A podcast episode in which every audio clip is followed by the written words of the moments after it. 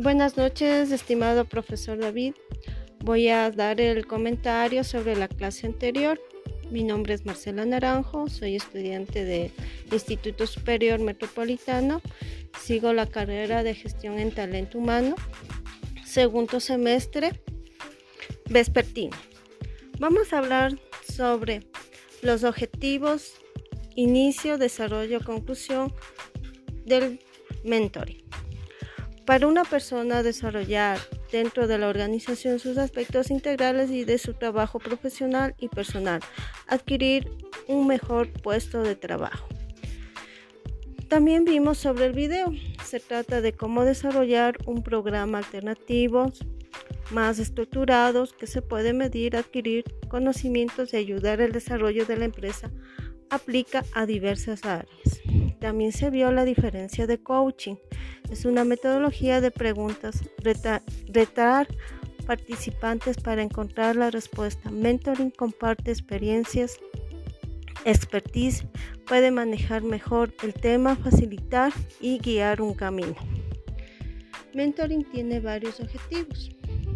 Potenciar las relaciones de networking, generando vínculos y relaciones valiosas para el desarrollo del directivo.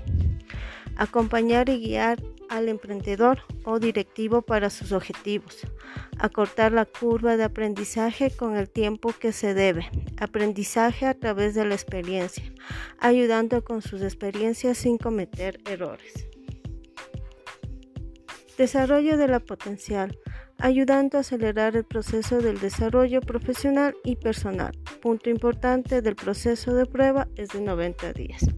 Las mejores confianza y seguridad del aprendiz, incrementar motivación y automatización, habilidades de la comunicación, incrementar la autonomía e incentivar, agilizar el análisis y toma de decisiones. La organización y fijación de metas realistas. Beneficios. Mentoring para la empresa, desarrollo de nuevos talentos, atraer y retener. Buenos talentos, mejora del clima laboral. Mentoring. Para el mentor, conocimientos, diálogos, asesoramiento, aprendizaje mutuo. Mentoring. Para el aprendiz, oportunidades de desarrollo, metas y objetivos, conocimiento de la organización. Etapas de mentoring. Construir una relación entre mentor y mentor. Intercambiar información y fijar metas definir los trabajos y acciones para lograr metas, tener un fin entre el mentoring y el menting y planificación del futuro. Mejores prácticas de mentoring. Ayuda a aprender, facilita la enseñanza más clara y precisa, guía tu mentor a la solución, reflexiona y aplica nuevos desafíos. Eso es todo lo que se vio dentro de clases. Muchas gracias.